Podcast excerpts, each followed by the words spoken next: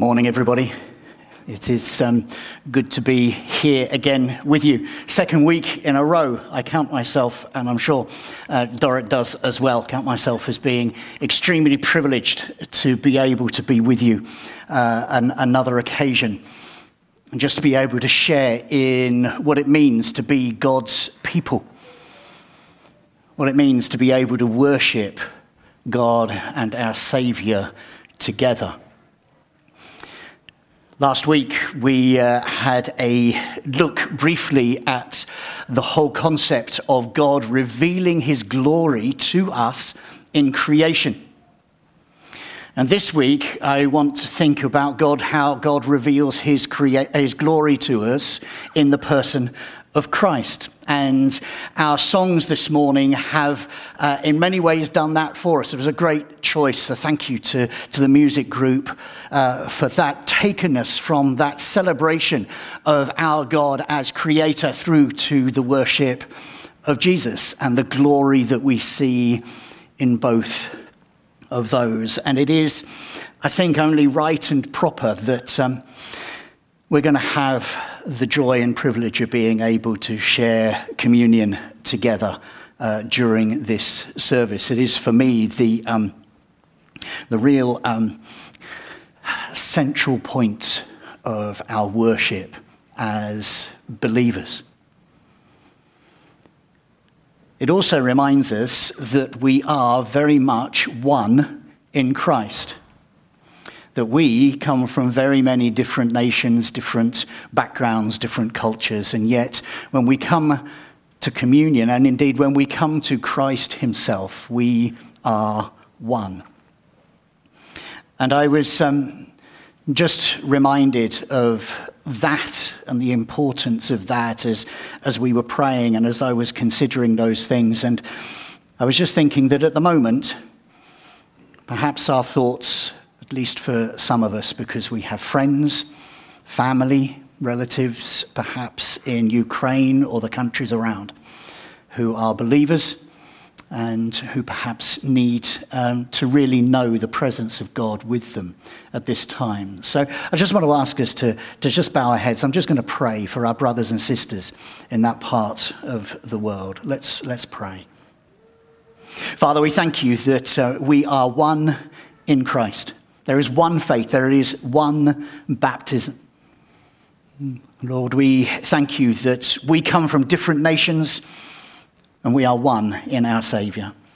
And we just, Lord, just want to bring to you today friends, families, relatives who are in Ukraine and surrounding countries. And we pray, Lord, that those who are your people may truly know the presence of your Spirit with them those who are not yet yours, that this time of uncertainty may bring them to the one who is faithful and trustworthy and always secure. Lord, may your will be done. But above all, Lord, may your glory be seen. In Jesus' name. Amen. So, this week, as I said, we're going to be looking at um, the glory of God revealed in Christ. And I want to uh, read a few verses uh, that you will know very well. John chapter 1, we're going to read the first 18 verses of John chapter 1. And um, many of you will probably, like me, have learnt these at Sunday school and uh, now can't remember them. But you knew them at one time or other. So, verse 1 of John 1. In the beginning, was the Word, and the Word was with God, and the Word was God. He was with God in the beginning. Through him, all things were made. Without him, nothing was made that has been made.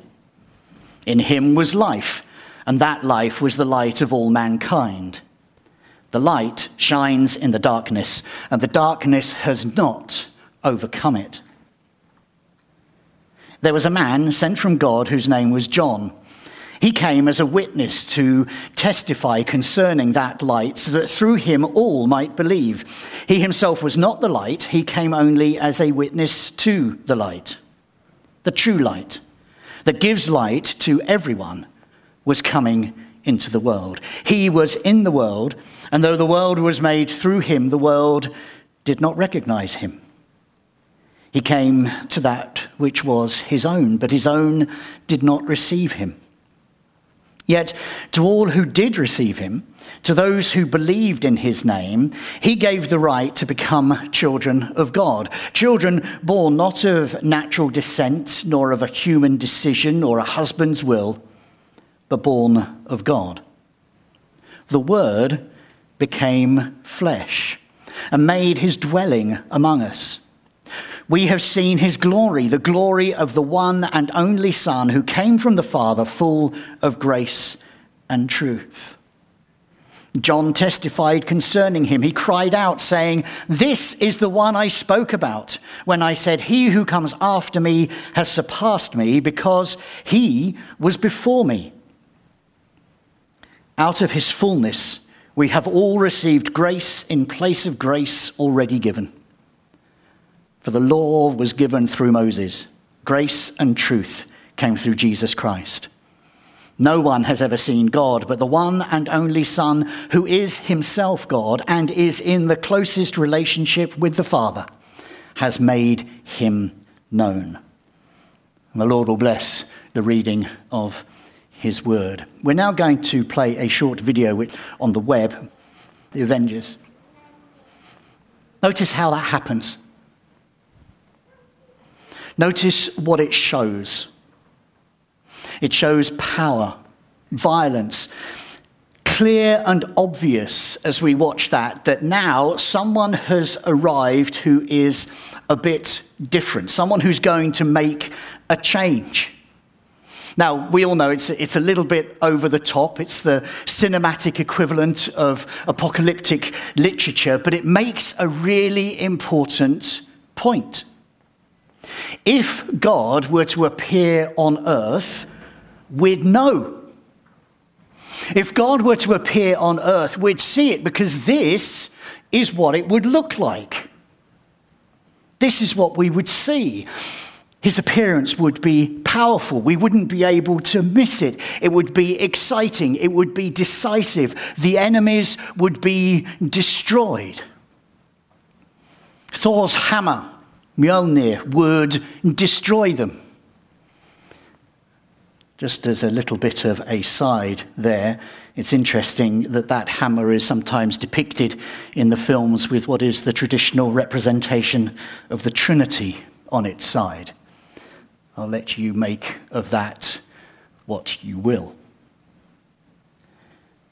But just think for a moment how different the Christian story is to what we have just seen. The Christian story is not a dramatic, theatrical, overblown, light flashing, earthquake inducing uh, entry of God into the world. Here, there was very little in the way of the dramatic. Instead, what we have is a baby born to an ordinary family in an ordinary village in a country that wasn't even a country. But beneath that seeming normality was something outrageous, something truly earth shattering, something which changed the cosmos. The creator of the universe, the creator of the one, as we have just read in John, the creator of the universe that we read about and thought about last week, which reveals the glory of God, that creator became a helpless baby. Now, John's account of the life of Jesus does not start with an account of the birth in the way uh, that we might immediately recognize, and definitely not in the way that Matthew and Luke do. The well known passage that we read earlier is very different. The account that John gives is cosmic in its scope, but truly human in its impact. C.S. Lewis puts it like this He says, The whole thing narrows and narrows. We have to, in other words, go from the cosmos and the God who created it and to begin to concentrate on something smaller and smaller and smaller. Lewis goes on, the whole thing narrows and narrows until at last it comes to a little point, small as the point of a spear, a Jewish girl at her prayers. Everything comes down to that point.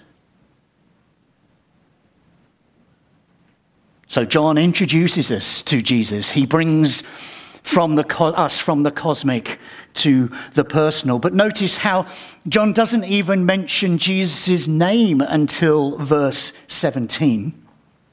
Because John starts somewhere else. He doesn't start with the birth, the incarnation. He starts in eternity past. He starts before creation, before anything that we can see was to be seen.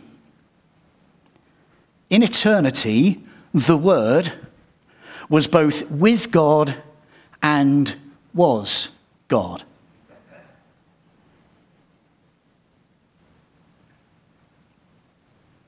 So let's not get um, confused or sidetracked here. John is clear that the Word is fully God, and he agrees, and this will come as no surprise to us, he agrees with the rest of the New Testament in that. We are a people who profess faith in a God who is one, but a God who is also three persons. And one of those persons, the Word, the one here that John describes as the Creator, the Word is eternal, truly God. But this one, as John says in verse 14, this one becomes flesh. He becomes a human being. He becomes Jesus. Just another little side note, I'm fond of these. Jesus was not eternal, the Word was. Jesus comes into being, if you like, at the incarnation. Before that was the second person of the Trinity, the eternal Word. And after the incarnation, the Word becomes flesh. And Jesus lives, dies, and is raised from the dead. And Jesus is now seated at the right hand of God. As the writer in Hebrews says, we see Jesus who was made lower than the angels for a little while, now crowned with glory and honor because he suffered death so that by the grace of God he might taste death for everyone. And if you were here last week, you'll notice the echo of Psalm 8 that we considered then. Fully God and fully human. F.F. F. Bruce, in one of his books, says that what made the difference for the early Christians was at least, or part of it was at least this that they knew there was a man in the presence eternally of God. Jesus at the right hand of God the Father. Jesus was not God merely covered in flesh. Jesus was truly human. That's much more exciting than Thor. Because that image, the pictures that we saw there, those images are merely froth and bubbles, really. They're full of sound and fury, but they signify nothing. There is no substance. The truth of God, the Word, becoming a human being, Jesus, on the other hand, is solid. It is real. It is quite literally tangible. People could touch Jesus. But in contrast to Thor, this was quiet.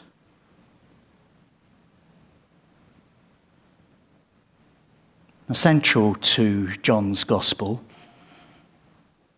is the theme that is introduced to us in these verses, which is the theme of glory.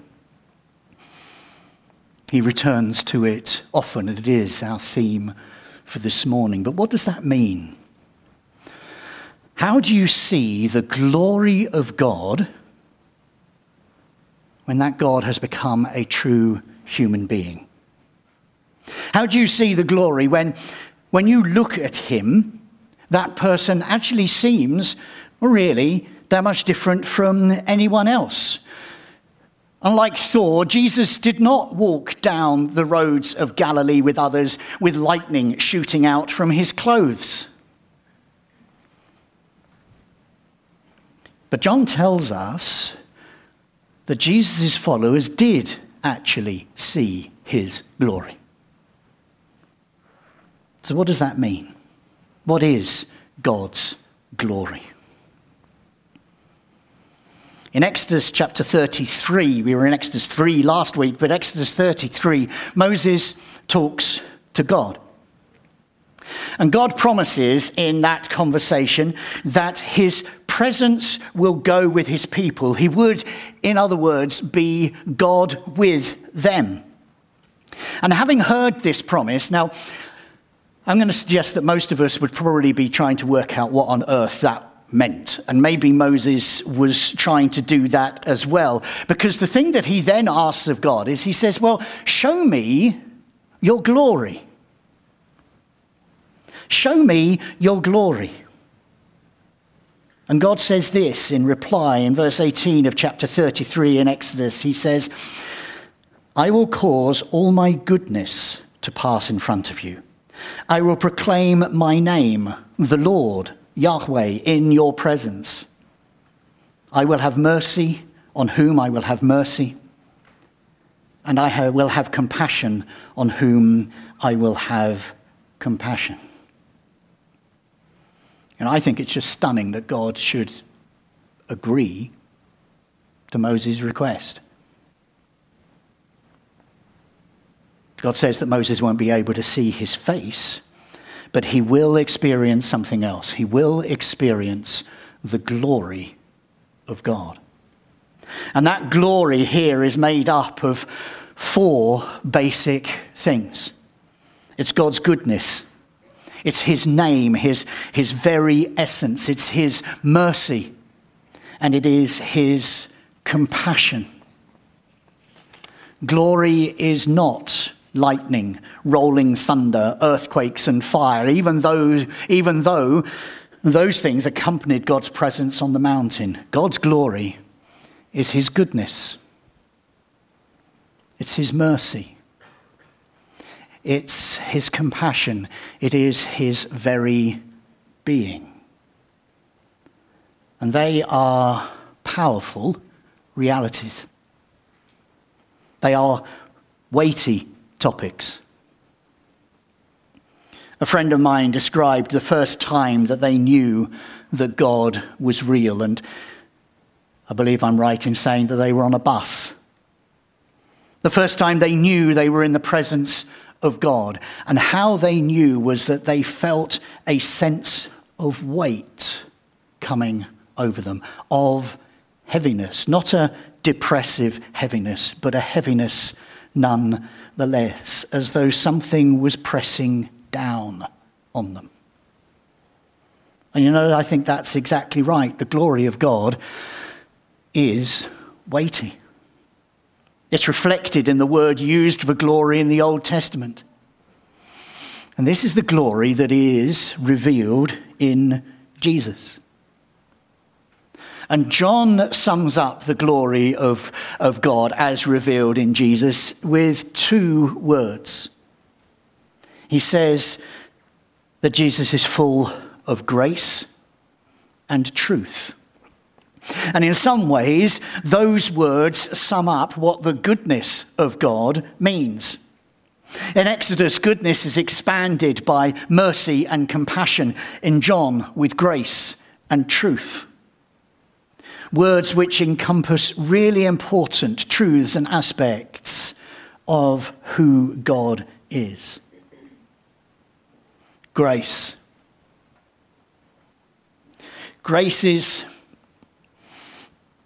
one of those words which we're very familiar with, and perhaps sometimes our familiarity can mean we don't always consider the depths that lie behind it. Grace. This is much more than merely God rewarding us with things we do not deserve, though that, of course, is part of it. Grace is a word which goes so much deeper. It's a word which reveals something of God's covenant faithfulness, of the fact that He will always be reliable, that He is always faithful and trustworthy. His people can always come to Him. He will be faithful, reliable, dependable, and loyal. That's part of what the grace of God means. Just part full of grace and truth. As Pilate said, what is truth?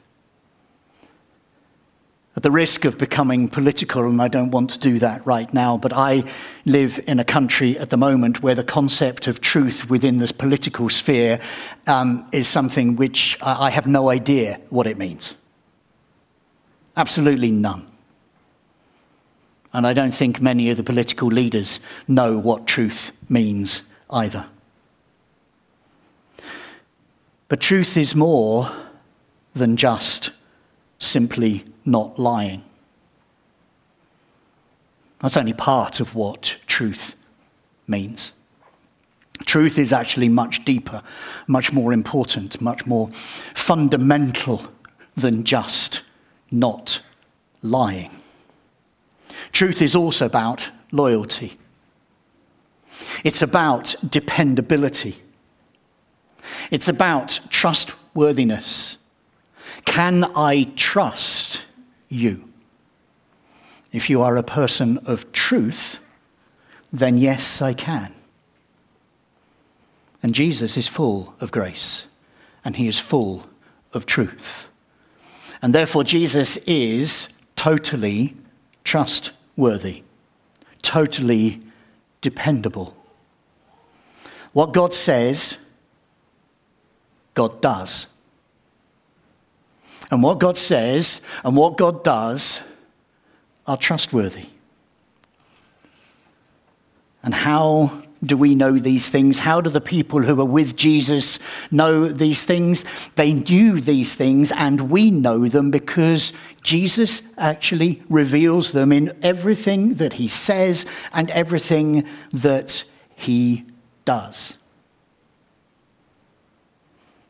We saw his glory, full of grace and truth. The grace of God, the truth of God, the dependability, the trustworthiness, the faithfulness of the covenant God who had become a human being. We saw his glory, John says.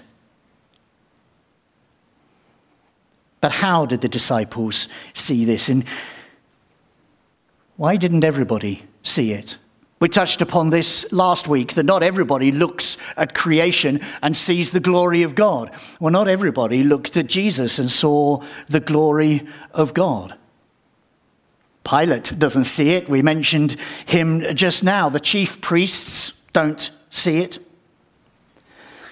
So, what's necessary for us to see the glory of God as it is revealed in Christ, in Jesus? The answer is the same as the answer we had last week. And the answer is given us quite clearly by John here in verse 12. John explain, explains it, he expands upon this. He says that it can only be through faith. Yet to all who did receive him, in verse 12, to those who believed in his name, he gave the right to become children of God.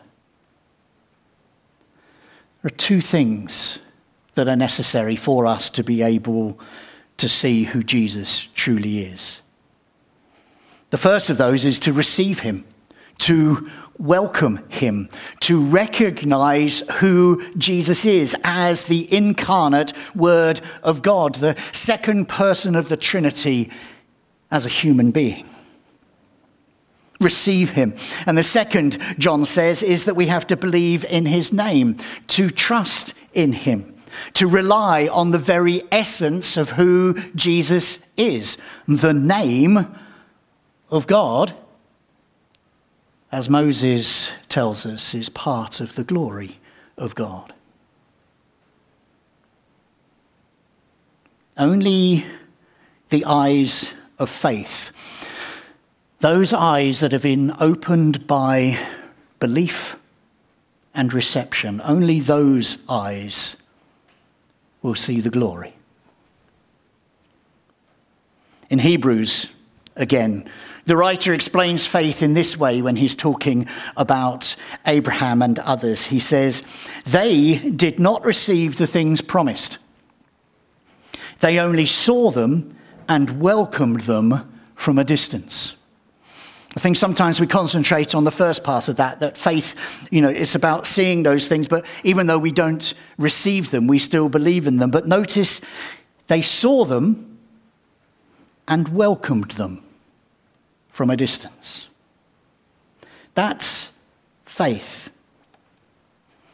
Part of what faith means is to bring the future reality into the present what we know the reality is about, and bring that here to where we live and work and serve now. About bringing the heavenly to earth.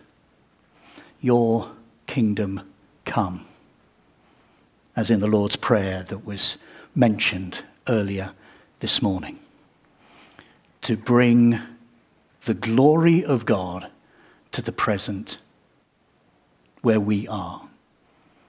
Something which was also referred to in one of the songs that we were singing that Jesus brought heaven down.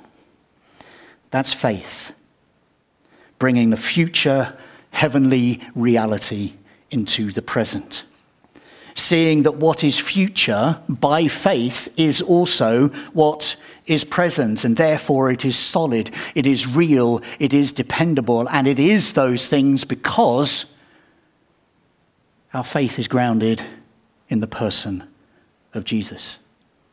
Only those with such eyes will receive the one human right that actually matters the right to be called a child of God. This is the one that we follow Jesus. Fully God, fully human, full of grace and truth, the one who reveals the Father to us and the one who reveals the glory of the Father to us. May we this week, each of us, be people who open our eyes of faith and see his glory, the glory of the one and only Son who came from the Father, full of grace and truth. Amen.